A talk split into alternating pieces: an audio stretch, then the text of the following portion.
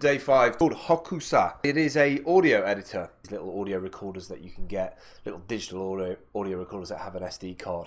The problem is the audio is locked into that device. You can't push it onto the internet. You can't do anything with it. You can't edit it. It sits there and often what happens is it stays in your bag. You forget all about it and three months later, six months later, you look on there and you've got this audio interview because you couldn't edit it, because you couldn't tweak it, because you couldn't push it up to the web it just stays on that SD card and you forget about it. One of the nice things about having the Apple camera kit for the iPad 2 and for the iPad, you just plug the bottom connector in, put the SD card in. The nice thing about Hokusai is that you can also record audio. Uh, you can bring import tracks in, but you can also upload your audio onto Dropbox or copy all that stuff off your SD card, drop it, drop literally drop it into Dropbox and access it through this. As multi channels as you want, so you can mix one bit in, another bit in, or have some music in the background or some ambient music for your vlogger videos. Cracking little program to record something here. You can normalize it, you can monitor it live. At the top, you've got the, this little waveform.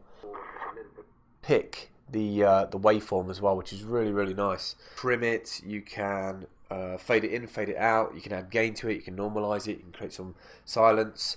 Uh, generate audio, so synthesizer, can't even say it. Uh, white noise, reverse it backwards maybe. Useful little tool on the go. If you know that you're going to be traveling, being mobile quite a lot, you can just literally load up all this audio, stick a pair of headphones in, and edit on the go. Hokusai, uh, the quick link is at the top of the page. If you haven't subscribed yet, subscribe to iTunes and get all these videos delivered daily. We'll see you tomorrow on day six.